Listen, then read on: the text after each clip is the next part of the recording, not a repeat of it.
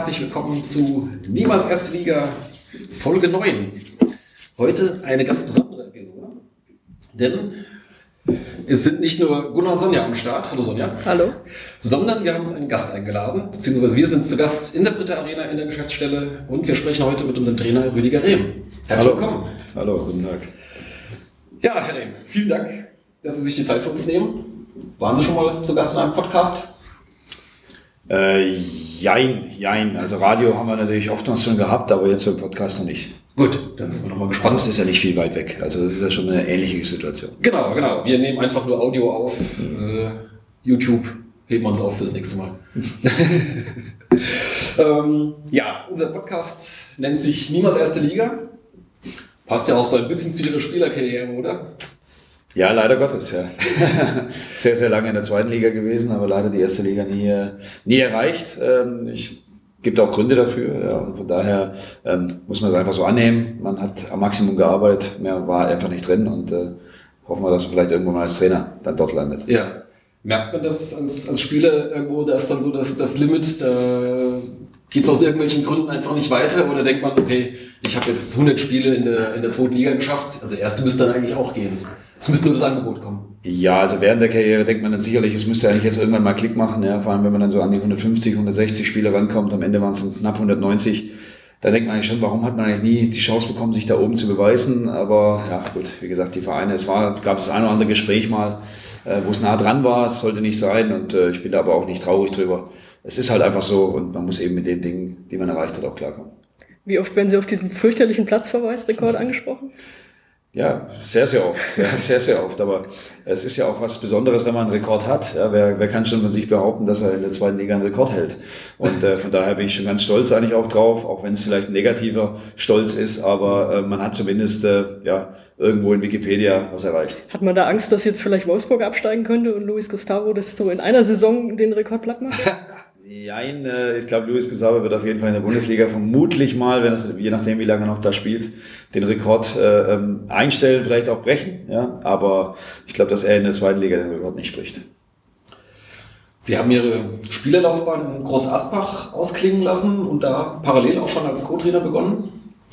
Äh, wann war Ihnen denn klar, dass das etwas für Sie sein könnte, äh, auch nach der Zeit dann als aktiver oder Ja, ich- die Trainertätigkeit? Ja, ich glaube schon, dass es relativ früh klar war, dass ich irgendwann mal Trainer werden möchte, ja, weil äh, ich eigentlich immer so eine, eine Philosophie äh, mitgenommen habe oder einfach auch von jedem Trainer ein bisschen was mitgenommen habe, äh, wo ich dann selber irgendwann mal gesagt habe, auch das wäre so mein Plan, den würde ich für vielleicht umsetzen und äh, dann will man den natürlich auch irgendwann mal umsetzen und dann auch schauen, ob das auch wirklich funktionieren würde mit einer Mannschaft. Und deswegen ähm, habe ich meine, meine Pläne schon relativ früh geschmiedet, dass ich irgendwann mal ins Trainergeschäft einsteige. Oh, dass es dann ein Profitrainer wird, ist wieder was ganz anderes. Ich meine, es gibt ja auch genug äh, ähm, Amateurtrainer und da hätte ich jetzt, äh, das wollte ich auf jeden Fall schaffen und dass es jetzt eben ja, so weit nach oben gereicht hat, äh, das kann man glaube ich nicht vorneweg sehen oder da weiß man auch nicht, das kann man auch nicht planen, sondern da geht es eher darum, okay, man muss sich beweisen, man muss die Ergebnisse erzielen, man muss erfolgreich sein und das äh, ist mir dann gelungen und dadurch äh, darf ich jetzt in der dritten Liga trainieren. In Groß Asbach haben Sie jetzt zwei Jahre mit Alexander Zorniger gearbeitet, ähm, der später ja für seine ziemlich extreme Spielidee bekannt geworden ist, also dieses äh, pausenlose Balljagen und so weiter. Inwiefern hat er Sie in Ihre Spielidee oder in Ihrem Plan äh, beeinflusst, wie, wie Ihr Fußball aussehen soll? Ja, man muss ja auch immer ein bisschen sagen, dass Alex Zorniger nicht von Anfang an nur aufs Balljagen aus war. Ja, sondern er hat natürlich auch eine gewisse andere Philosophie gehabt zu Beginn.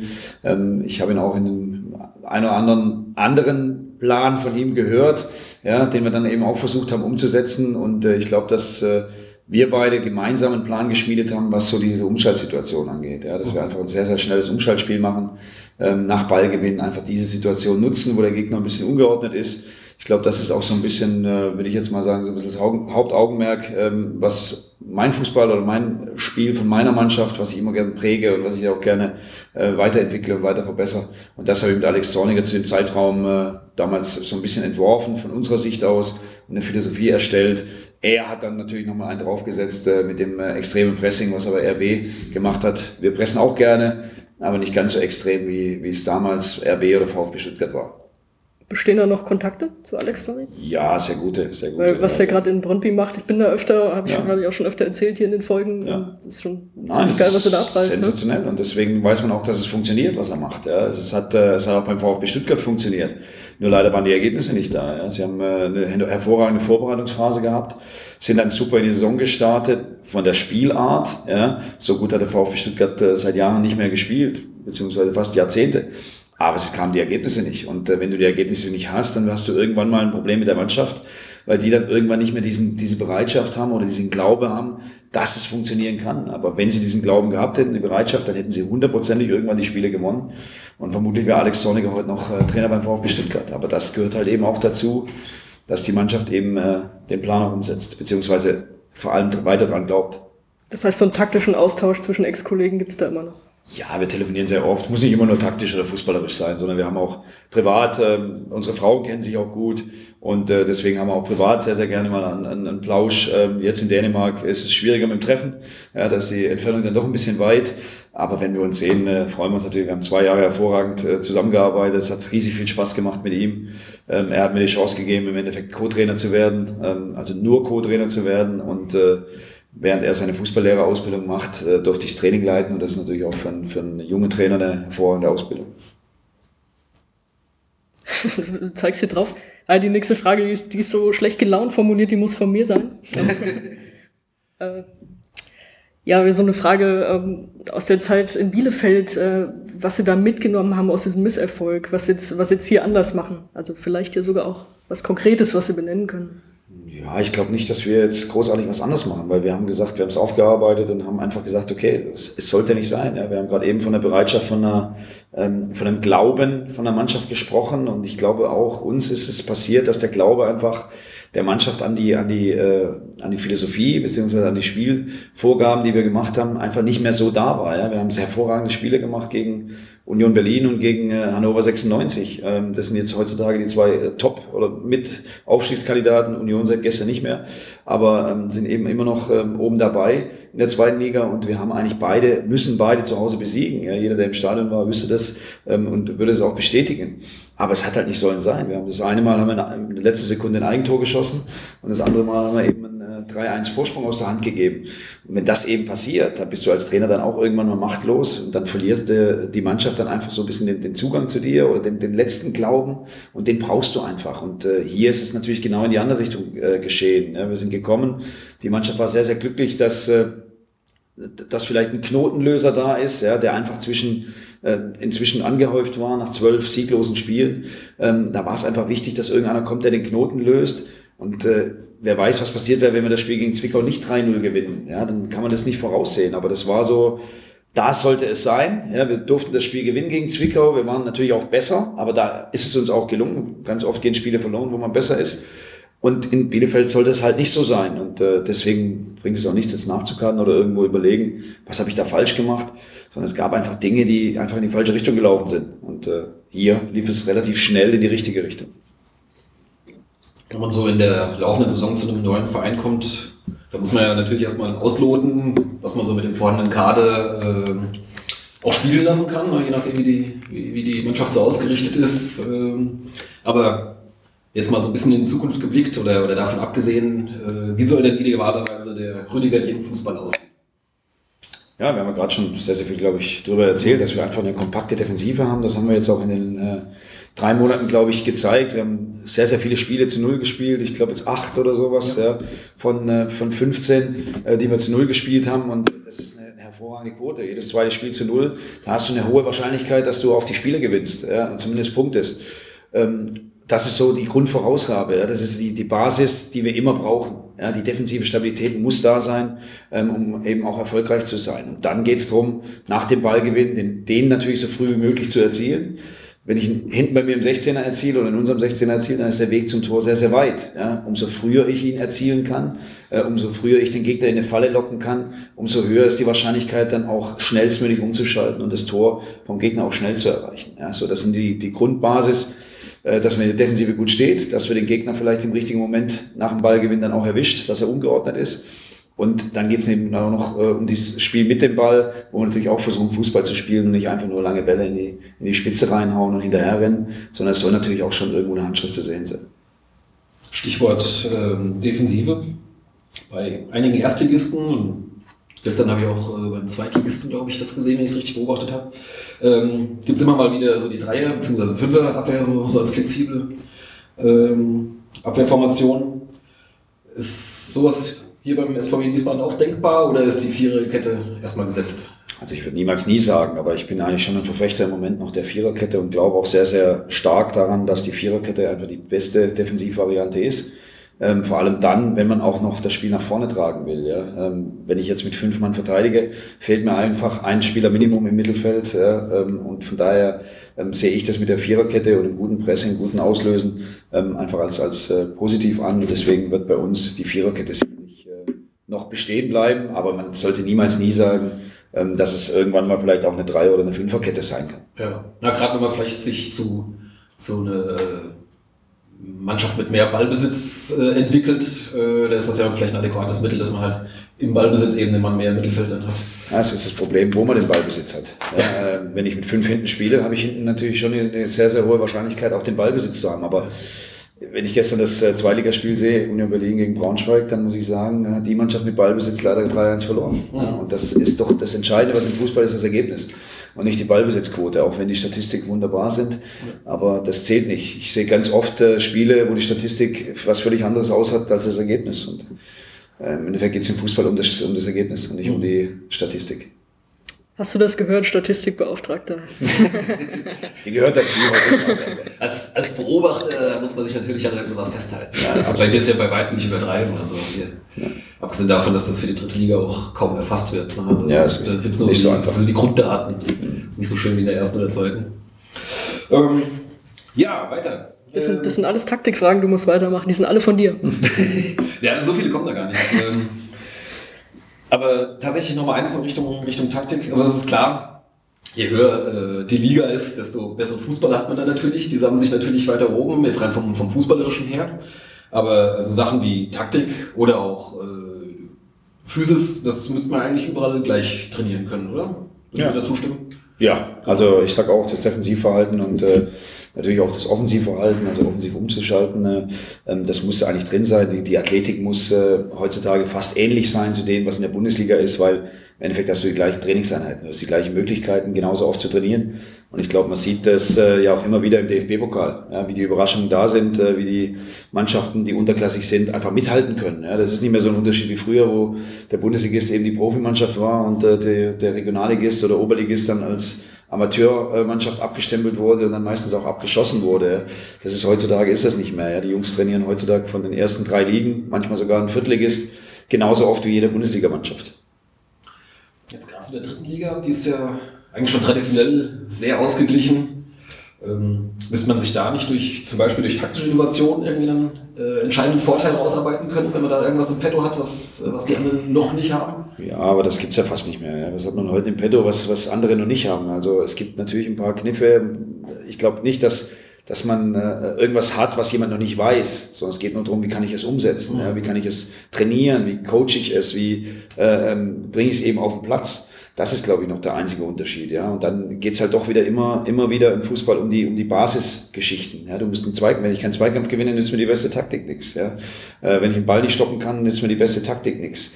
Wenn ich den Ball nicht über fünf Meter zum, zu meinem Nebenmann bringe, dann nützt mir auch die beste Taktik nichts. Also die, die Basis muss da sein und daran muss natürlich auch gearbeitet werden. Ja. Das heißt, die Ballverarbeitung, die, ähm, ja, die, die Zweikampfführung, die Laufbereitschaft, die Kampfbereitschaft, das sind Grundtugenden, die müssen drin sein und dann gibt's äh, Taktik ist dann vielleicht die letzten fünf Prozent, die oben vielleicht mal dann, also ganz oben am, am, am letzten Punkt, dann vielleicht nochmal was ausmachen kann. Mhm. Aber wenn du die Grundbasis nicht hast, nützt dir die beste Taktik nichts, das beste Training nichts, da wirst du, da kannst du den besten Trainer haben, die beste Mannschaft, wenn sie nicht fighten, werden sie nicht gewinnen. Ja.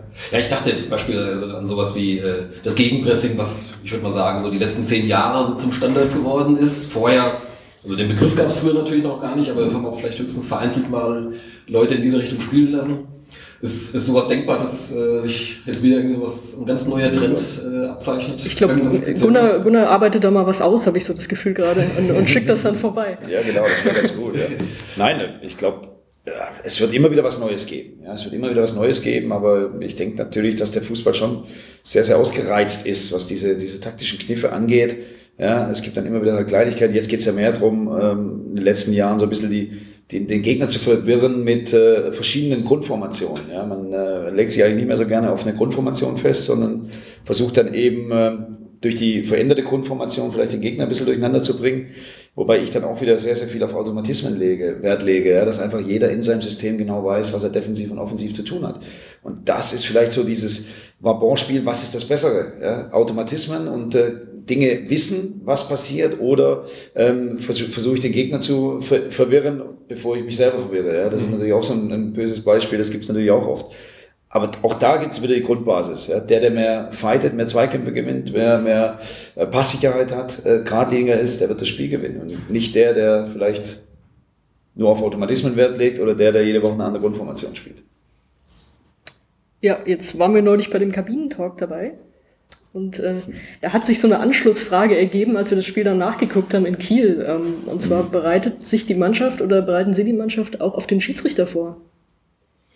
Das klingt erstmal total blöd, aber es ist, es ist uns da aufgefallen, weil äh, es gab diese, diese Gelb-Rote für Marc ja. Lorenz ziemlich früh ja. und relativ unnötig durch zwei Situationen, wo jetzt vielleicht auch nicht jeder Gelb gezeigt hätte. Ja, einmal zumindest nicht. Ja. Gunnar, Statistikgott, sofort nachgeschaut, oh, der Schiedsrichter, der, der hat schon so viele Platzverweise gegeben. Hm. Bereitet man die Mannschaft auch darauf vor? Ja, man hat sicherlich auch mal, vielleicht auch mal ein Negativerlebnis oder vielleicht auch mal ein positives Erlebnis mit einem Schiedsrichter. Ähm, zum Beispiel in Rostock hatten wir jetzt einen Schiedsrichter, also den habe ich jetzt zum dritten Mal auswärts gehabt. Wir haben zum dritten Mal auswärts gewonnen. Ja, also von daher ähm, war es eigentlich klar, dass wir da auch gewinnen werden. Ja, aber ähm, das sind halt so Statistiken, die, die zählen nichts. Ja, jede Serie ist auch irgendwann mal äh, dafür da, dass sie reißt. Und äh, genauso ist es natürlich beim Schiedsrichter. Man kann ja nicht sagen, waren die gelb-roten Karten, die davor gegeben worden sind, in der Häufigkeit, waren die vielleicht alle berechtigt. Das weiß man ja nicht. Also ich kann jetzt nicht sagen, der zückt schnell, sondern vielleicht hat er es durch, da muss ich zücken. Also ja. natürlich, man kann alles auseinandernehmen, man kann den Jungs sämtliche Informationen geben, aber auch da sind wir bei einem Punkt, wo ich sage, ja, wie viel Informationen brauchen die Jungs, dass sie nicht so überfrachtet sind, ähm, dass sie sagen, ah, warte mal, war das jetzt der Schiri, der Gelbrot gegeben hat oder hat er jetzt nichts gegeben? Oder also man muss halt immer aufpassen. Man muss filtern, und das, was wichtig ist, das geben wir. Wir gucken immer, welcher Schiri pfeift. Ja, ich gucke immer zum Beispiel nach, ähm, was habe ich für Erfahrungen mit dem Schiri gemacht. Ja, und, äh, Ob das der Schiri auch umgekehrt macht? Ja, mit Sicherheit, mit Sicherheit. Also die Schiris ähm, ähm, informieren sich da auch sehr, sehr also, gut. Ah, drüber, schon ja. die, die kennen uns, äh, die wissen auch. Äh, und deswegen ist auch ganz gut, wenn man mit den, mit den Schiris auch ab und zu mal redet, dann kennen, lernen sie ein bisschen besser kennen und wissen auch, okay, den kennen wir da außen, der ist ein bisschen impulsiver oder ist ein bisschen aktiver an der Linie als jetzt vielleicht ein anderer und äh, den können wir dann auch ein bisschen einschätzen, weil der dann nach dem Spiel wieder handzahm ist oder auch dem Schiri dann ganz normal die Hand gibt, egal wie schlecht seine Leistung vielleicht war oder wie gut sie war. Ähm, wir versuchen immer da sehr, sehr klar dem Schiri entgegenzugehen und gehen immer davon aus, dass er es nicht, wenn er schlecht gepfiffen hat, nicht mit Absicht gemacht hat. Und Fehler passieren einfach und trotzdem darf man sich ja darauf, darüber auch aufregen. Ja, es geht jetzt auch gar nicht so sehr um, jetzt, äh, um Fehler, sondern dass manche tatsächlich vielleicht ein bisschen schneller mit den, äh, mit den Karten sind als, als andere. Also das ist zum Beispiel aufgefallen, jetzt, wir haben ja auch ab und zu mal hier Erstligaschiris wie äh, äh, Gräfe oder, oder Windmann, die hatten wir ja auch schon hier äh, gesehen in der Britta Arena. Die machen dann doch viel mehr mit Körpersprache, die haben so eine gewisse Souveränität, ne, weil sie natürlich schon entsprechende Erfahrung haben. Während dann so die Jüngeren, die dann so vielleicht die erste Drittligasaison jetzt gerade haben, dann doch häufiger mal dann die gelbe Karte brauchen, um jetzt wieder für Ruhe zu sorgen. Ja, aber deswegen sind sie auch noch in der dritten Liga. Genau, aber das, das wäre doch so, so, eine Info, die vielleicht ist, Achtung, Vorsicht, ja. äh, ja, das, das natürlich. Dass sich da erstmal die Gegner austoben, mal gucken, wie der so drauf ist, der Schiri. Aber wenn der Wolfgang Stark im Kabinengang steht, dann brauche ich, glaube ich, keinem Spieler äh, irgendwas erzählen, dass das ein erfahrener Schiri ist. Ja? Also die erfahrenen Schiris genau, kennen die Jungs alle. Jetzt, äh, genau, so, Achtung, Jungen, Junge. Aber da wissen die Jungs auch dann, wenn die Jungen, ja. einen jungen Schiri sehen, den sie jetzt noch nie gesehen haben, dann wissen sie, okay, der ist wahrscheinlich jetzt auch äh, vielleicht zum ersten Mal da, keine Ahnung, wie oft er spielt. Also die Jungs informieren sich da auch sehr, sehr oft drüber. Ähm, und wenn es was Besonderes gibt, gibt es dann die Info auch von uns. Aber wie gesagt, man darf die Jungs auch nicht überfrachten. Die machen sich selber schon ihre Gedanken, schauen, welcher Gegenspieler kommt, schauen, welcher Schiri da ist, schauen, in welchem Stadion sie spielen, kennen sie das Stadion, kennen sie es nicht. Und äh, dann gibt es noch ein paar Analysen von unserer Seite und dann muss man immer gucken, dass man den Ball flach hält und äh, nicht ganz so viel den Jungs in den Kopf wirft. Wie demokratisch läuft das denn so in der Kabine ab, wenn man da was diskutiert oder die Besprechung vorher hat? Also dürfen sich die Spieler da auch melden und sagen, hier, ich sehe das aber so und so? Oder? Na klar, na klar. Nein, sie müssen sich sogar melden. Ja. Sie müssen, wenn sie irgendwas äh, denken, dass sie anders gemacht haben oder, oder anders machen hätten müssen, äh, wie ich es jetzt sage, dann müssen sie sich melden, weil sie brauchen ja die Argumente, warum sie was machen. Ja, ich glaube, das Wichtigste ist für einen Trainer, dass er dieses Warum erklären kann. Ja, warum muss ich da hinlaufen? Warum äh, soll ich den Ball dorthin spielen? Ja, er braucht das Argument. Ansonsten sagt ein Spieler, ja, du sagst mir, äh, ich soll viermal hoch und runter laufen, aber gar nicht warum. Ja, früher war das so. Früher bist du bist im Wald und da hieß es, du musst äh, zehn Runden laufen und dann bist du halt zehn Runden gelaufen. Genau, das, das wollte ich gerade fragen. Ja, Sie hatten ja auch selbst genug Trainer. Machst, ja. Genau, wenn du es heute mit den Spielern machst, dann äh, ruft am nächsten Tag, spätestens am nächsten Tag ein Berater an und sagt, also lässt du die zehn Runden im Ball einfach so rumlaufen. Ja, und dann ist in, in dem Tempo. Also das kannst du dir heutzutage nicht mehr leisten. Du brauchst, du brauchst Argumente. Ja, du musst Argumente haben als Trainer, ähm, um den Spielern etwas zu erklären. Aber auch da gibt es immer wieder Grenzen. Ja, wie weit äh, erkläre ich alles? Ja? Oder sag du, pass auf, äh, mach es einfach. Ja? Aber du musst Argumente, im großen Teil musst du Argumente bringen, warum ein Spieler das, das oder das machen muss. Sei es in der Trainingsphilosophie, sei es aber auch in der Spielphilosophie. Gerade nochmal zum Stichwort Training. Ähm, von Hoffenheim und äh, auch von anderen Vereinen hört man ja manchmal von sehr ausgefallenen Trainingsformen. Mhm. Äh, zum Beispiel irgendwie so extrem äh, schmale Spielfelder, die nur ein paar Meter breit sind oder, oder Spiel auf sechs Tore gleichzeitig. Irgendwie, also, was dann halt auch allein schon geistig sehr wohl sehr fordernd ist. Ähm, haben Sie sowas auch im Repertoire? Oder ist das ohnehin schon Standard? Nein, das ist, ja, ich denke, das gehört dazu. Und äh, verschiedene äh, Spielformen, wo die Jungs auch nachdenken müssen, wo sie schnell reagieren müssen. Ich glaube, das ist der, der, der äh, Haupthintergrund an der ganzen Sache, dieses schnelle Denken. Ja? Schnell Situationen erkennen und dann eben auch handeln.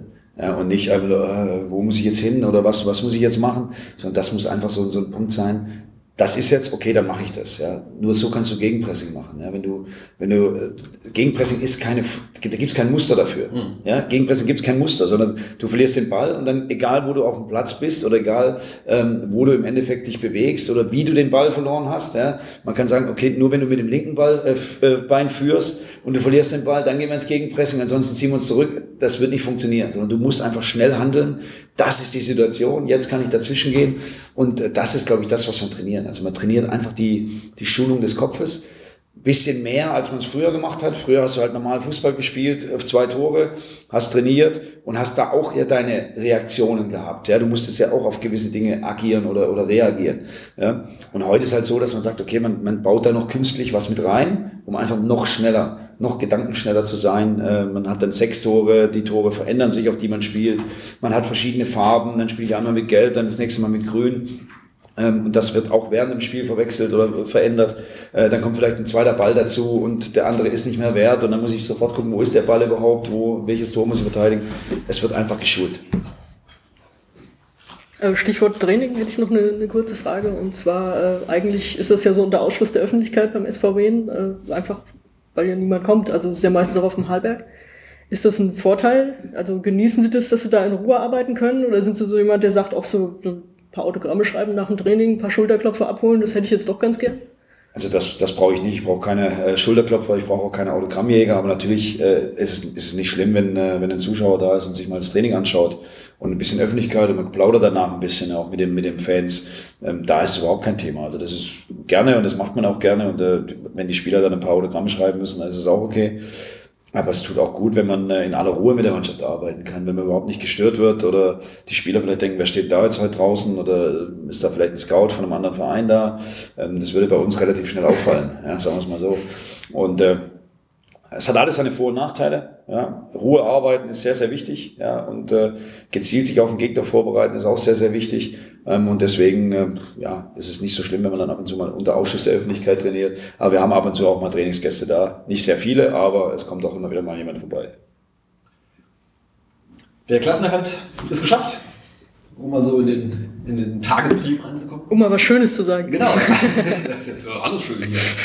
ähm, so, jetzt in den letzten Partien äh, wäre das vielleicht auch eine Gelegenheit, um schon mal irgendwie das ein oder andere auszuprobieren, so in Vorbereitung schon auf die neue Saison, taktisch oder auch personell?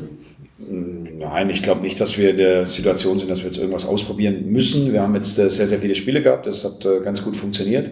Ja, und auch da bin ich einer, der jetzt nicht großartig experimentiert, sondern der natürlich schon schaut, äh, dass wir, dass wir was weiterentwickeln, dass wir auf einem Weg bleiben und nicht jetzt irgendwo komplett ausscheren äh, was ganz anderes machen und vielleicht nochmal jedem eine Plattform geben. Jeder hat äh, im Grunde genommen in der Vorbereitungsphase, wenn er bei uns bleibt, genug Zeit, ähm, sich die Plattform zu, zu bespielen oder sich so in den Fokus zu spielen und so zu präsentieren, dass wir auf ihn zurückgreifen oder zurückgreifen können. Und jetzt geht's eben noch um Punkte. Ja, jeder will noch Punkte holen, jeder will in der Tabelle noch ein bisschen klettern. Wir haben noch ein ganz, ganz wichtiges Pokalspiel ähm, in zwei Wochen oder am Ende der Saison, ja, zweieinhalb Wochen. Und deswegen gibt's da keine Experimente, sondern wir bereiten uns komplett darauf vor, dass wir in Halle mit der bestmöglichen Mannschaft auflaufen. Ähm, natürlich kann man dann sagen, okay, die zwei sind auf einer, äh, zwei Spieler sind vielleicht auf einem Nenner gerade im Moment. Ähm, den einen habe ich jetzt schon ganz gut im Auge, jetzt hole ich den anderen, aber ich würde jetzt niemals einen irgendwo rausholen und sagen, ach, der hat eigentlich keine Chance, aber den gucke ich mir mal an.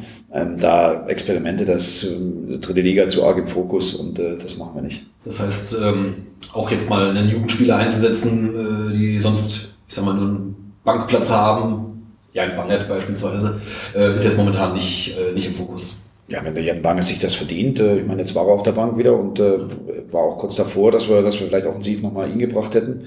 Ähm, der Junge muss einfach Gas geben, er muss sich so anbieten, äh, dass wir, dass wir auf ihn zurückgreifen und wenn er das tut, ähm, dann, äh, wir beschenken niemanden, ja, sondern äh, das verdienen sich die Jungs, ja, und wenn sie sich das verdienen, dann jederzeit gerne, dann schmeiße ich gerne junge Spieler rein, ja, weil ich bin Verfechter davon, eben auch junge Spieler zu entwickeln und von daher habe ich kein Problem damit, wenn sich einer so im Training anbietet, dass wir, dass er die Chance verdient hat, dann immer gerne, aber Geschenke gibt's in diesem Bereich leider wenig. Mhm. Der Verein träumt, man muss sagen, schon seit vielen Jahren von der Rückkehr in die zweite Liga. Sie machen einen ehrgeizigen Eindruck. Ihr Vertrag läuft bis 2019. Kann man davon ausgehen, dass da im Vertrag ein Absatz äh, bezüglich Aufstiegsprämie enthalten ist? Ja, aber das ist, glaube ich, bei jedem Trainer, der in der dritten Liga arbeitet. Ja, in Zwickau vielleicht Liga. nicht. ja gut, äh, wenn man die Lizenz nicht beantragt, ist es ein bisschen schwieriger. Ähm, aber nein, das gehört dazu. Trotzdem glaube ich, dass wir ganz gut fahren würden, wenn wir, wenn wir einfach ein bisschen bisschen äh, Understatement machen. Ja, wenn wir sagen, wir, wir haben jetzt wirklich zwei harte Jahre hinter uns hier im Verein. Ähm, wir sind jetzt seit drei Monaten erst da. Aber ich glaube, das letzte Jahr hat keiner so schnell vergessen. Und äh, auch dieses Jahr war es eine relativ knappe Geschichte. Ähm, wichtig ist jetzt einfach mal Stabilität reinzubringen und eine Mannschaft zu entwickeln, die sich einfach auch entwickeln lässt und die auch ähm, einfach Woche für Woche, Monat für Monat auch mit Rückschlägen klarkommt aber sich einfach entwickelt, wo man sagt, okay, da, da erkennt man was, das funktioniert, es geht was vorwärts und äh, dann wird man auch automatisch, wenn die Mannschaft besser wird, ja, und wir sind jetzt äh, auf Platz 13 im Moment und wenn wir jetzt kontinuierlich uns verbessern werden, dann werden auch Erfolge kommen und äh, irgendwann wird es dann eben so sein, dass man dann auch in einem oberen Drittel äh, zu finden ist. Ob das im nächsten Jahr schon äh, klappt, ähm, das weiß keiner, weil die Liga einfach auch sehr, sehr ausgeglichen ist. Aber wir sind schon äh, dran, also wir sind nicht hierher gekommen, um jetzt die nächsten drei Jahre gegen den Abstieg zu spielen, sondern wir wollen eine Mannschaft entwickeln, die dann über kurz oder lang wirklich auch zur Spitzengruppe der dritten Liga gehört. Und wenn man da dazugehört, dann kann es auch mal mit einem Quäntchen Glück äh, funktionieren, dass man dann auch mal reinschnuppert. Aber wie gesagt, das ist auf, nicht aufs nächste Jahr bezogen, sondern da geht es eben auch darum, mal langfristig zu planen und nicht einfach nur zu sagen, nächstes Jahr müssen wir hoch, ja, weil dann, das haben wir ja schon gemerkt, geht es manchmal auch schief. Bevor Sie hier beim das vorhin zugesagt haben, haben sich mal so die durchschnittliche Verweildauer von den Trainern vorher angeschaut. Hat das vielleicht abgeschreckt? Oder nee. ist das völlig egal? Nein, das ist, äh, das ist völlig egal, weil ich weiß, wie es ist. Ja, wenn du erfolgreich bist, bleibst du lange. Wenn du nicht erfolgreich bist, dann äh, kriegst du ein Problem. Und äh, das ist dieses Geschäft. Und wenn ich mir da jedes Mal Gedanken machen würde oder durchrechnen würde, wie lang ist die Verweildauer von einem Trainer, ähm, da ist natürlich auch immer die Problematik, dass man meistens einen Interimstrainer auch noch schön mit reinrechnet, sodass der Schnitt auch wirklich ganz nach unten kommt. Ähm, dabei hat er bloß eine Woche ausgeholfen, aber den zählt man heutzutage schon mit. Ja, da brauchen wir nur die Bildzeitung aufschlagen und man sieht da, der, der fünfte Trainer ist am Werk. Dabei waren es zweimal interimsmäßig, war der A-Jugendtrainer dann äh, am Start ja, das ist doch äh, heutzutage alles auch so ein bisschen publi äh, ja, publizistisch, publizistisch äh, ähm, gemacht und, und so, dass einfach Interesse geweckt wird. Ähm, und oh, da ein, gibt's fünfmal in der, im Jahr wird da der Trainer gewechselt oder da ist schon der siebte Trainer in drei Jahren da. Dabei waren es, wie gesagt, zweimal vielleicht die gleichen sogar, äh, die da eingesprungen sind. Also das ist so eine Sache, ich glaube, damit können wir uns nicht beschäftigen. Ist nicht überall Freiburg, ne? ja. Komischerweise haben die Erfolg. Ja, Komisch, ne? Auch St. Pauli auch. St. Pauli, das war ein schönes Beispiel dieses Jahr. Ja, das sollte man sich als Vereinsverantwortlicher einfach auch mal Gedanken machen, dass vielleicht nicht unbedingt nur der Trainer der Entscheidende oder der Schuldige ist, ja, sondern dass vielleicht auch andere Dinge verbessert werden müssen, um dann eben auch die Arbeit des Trainers äh, zu verbessern. Und bei St. Pauli hat man ein sehr, sehr gutes Beispiel. Du guckst mich an, weil ich die aufgeschrieben habe, die nächste, ne? ähm, neulich gab es irgendwie so eine Pressekonferenz, ich weiß nicht, ob das so Girls Day oder sowas in der Richtung war. Da hat, Kinderreportertag. Äh, ja, Kinderreportertag, da hatte äh, Christian Hock in so einem Nebensatz über sie gesagt, ja, als Spieler waren wir nicht die besten Freunde. da haben wir uns gefragt, was, was meint er damit? Hat er da irgendwas Spezielles im Kopf gehabt?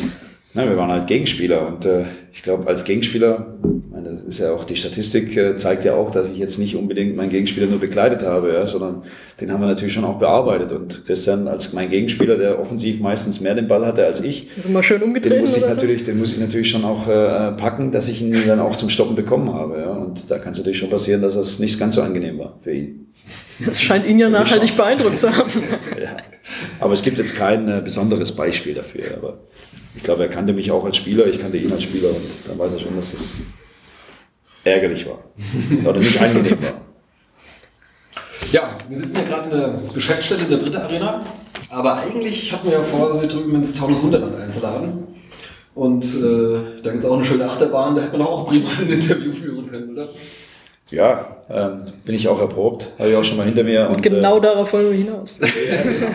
und äh, es war, ja, war eine harte Nummer, weil es viermal hintereinander war und es war schon eine nicht so unspektakuläre Achterbahn. Wir waren sehr beeindruckt. Gunnar ist beim Zusehen schlecht geworden. Ja, ich musste an mich halten. Ähm, aber dann das, äh, die beeindruckendste Leistung dabei eigentlich, wie kann man, während man so durch ein Looping rast, dann noch so cool sein und gleichzeitig behaupten, Andrea Berg gut zu finden? Ich finde Andrea Berg gut, ja, aber ich äh, kenne sie auch sehr, sehr gut persönlich ah. und äh, ich glaube, wer, ist was zerbrochen, glaube ich. Äh, ich glaube, wer, wer, die Arbeit sieht, die dahinter steckt, äh, hinter so einem äh, Schlagerstar beziehungsweise überhaupt einem Popstar, muss man einfach sagen, äh, dann ist man beeindruckt. Ja, wie sie ein Konzert vorbereitet, wie, wie akribisch sie arbeitet, das ist schon sehr, sehr gut und äh, dadurch, dass ich sie persönlich kenne, äh, bin ich schon auch äh, großer Fan von ihr und beeindruckt einfach über ihre Arbeit. Zweimal blinzeln, wenn das im Vertrag stand damals. Nein, das stand nicht drin. Aber wie gesagt, wenn man jemanden persönlich kennt, dann ist man, glaube ich, da eher zugeneigt, als wenn man jemanden auch nicht so persönlich kennt. Mich mag auch nicht jeder, deswegen ist es auch nicht so dramatisch.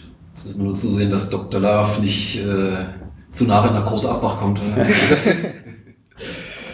ähm, ah ja, ich genau. Ähm, mehrere Spieler haben ja ein Modelabel. Mhm. Äh, haben die sich schon mal getraut, dem Trainer auch was zu verticken? Nee, dem Co-Trainer. der fällt drauf rein und der macht das auch gerne und äh, macht auch ein bisschen Werbung dafür. Das heißt, er ähm, trägt jetzt auch schon die Steven Ruprecht Cap und so? Äh, nee, die Steven Ruprecht Cap noch nicht, aber ich glaube die äh, ähm, T-Shirts von, äh, von äh, Schäffler, von Manu Schäffler. ja, genau. genau. Da trauen die sich echt nicht, den Trainer zu fragen? Bis jetzt noch nicht, aber ich glaube, ich muss auch, wenn, dann auf sie selber zukommen. Vielleicht bin ich auch nicht das beste Model für sie. Letzte Frage? Äh, ja, äh, vorletzte Frage, weil das, das letzte ist ja noch was, was du vortragen möchtest. Ja, das, ähm, äh, dann schließe ich ab, genau. Genau, meine Frage wäre noch, gibt es äh, für Social Media Regeln für die Spieler? Weil ich äh, beobachte das immer so ein bisschen, um da auch so was Buntes in unserem Podcast äh, zu bringen, was die so machen. Naja, auf jeden Fall. Ja, das ist ein ganz, ganz wichtiges Thema, weil äh, da kann natürlich auch viel Mist passieren. Ja, und deswegen muss man sich da auch vorher schulen und das machen wir ähm, im Vorfeld der Saison. Ja, da gehen wir mit jedem Spieler das durch und äh, versuchen sie darin zu schulen, dass eben da nichts äh, Gravierendes passiert. Sie sollen sich trotzdem dementsprechend können sich frei bewegen, aber es gibt natürlich ganz wichtige Themen, die man dann äh, vielleicht eher weglässt. Die da wären? ja, es gibt halt Fotos, die man nicht unbedingt reinstellen muss, ja, um, äh, um nicht einfach irgendwas zu schüren. Auch, äh, denke auch so politische Geschichten müssen nicht unbedingt rein und äh, da gibt es so viele Dinge. Man muss aufpassen, was man heutzutage eigentlich im Grunde genommen alles öffentlich macht, weil es kann einem ganz schön böse auf die Füße fallen. Ja, Christian Hock ist, glaube ich, auch auf Facebook und so, Sie aber nicht, oder? Ja, ich bin auch, aber ich bin eigentlich nie drin. Also, ich, ja, nee, also jetzt ich, auch ich, als, als Fanseite sozusagen. Nee, das habe ich nicht. Nee, das hab ich nicht. Gut, dann zum Abschluss. Jetzt Gunnar hat jetzt was ganz Schönes zum Abschluss. Genau, noch einmal äh, der sportliche Ausblick. Wir haben, einen, wir haben einen Masterplan. Und okay. Der große Masterplan, der geht so. In drei Wochen gewinnen wir den Hessen-Pokal. Mhm. Nächstes Jahr gewinnen wir den DFB-Pokal. das Jahr drauf, 2019 die Europa League. Und 2020 die Champions League. Dann nehmen wir noch die Clubweltmeisterschaft mit und dann machen wir den Laden zu. Einverstanden? Aber wir machen das alles als Drittligist, haben wir gesagt. Ja, ja, genau. Wir bleiben immer in der Liga. Ja ja, Träumen ist erlaubt.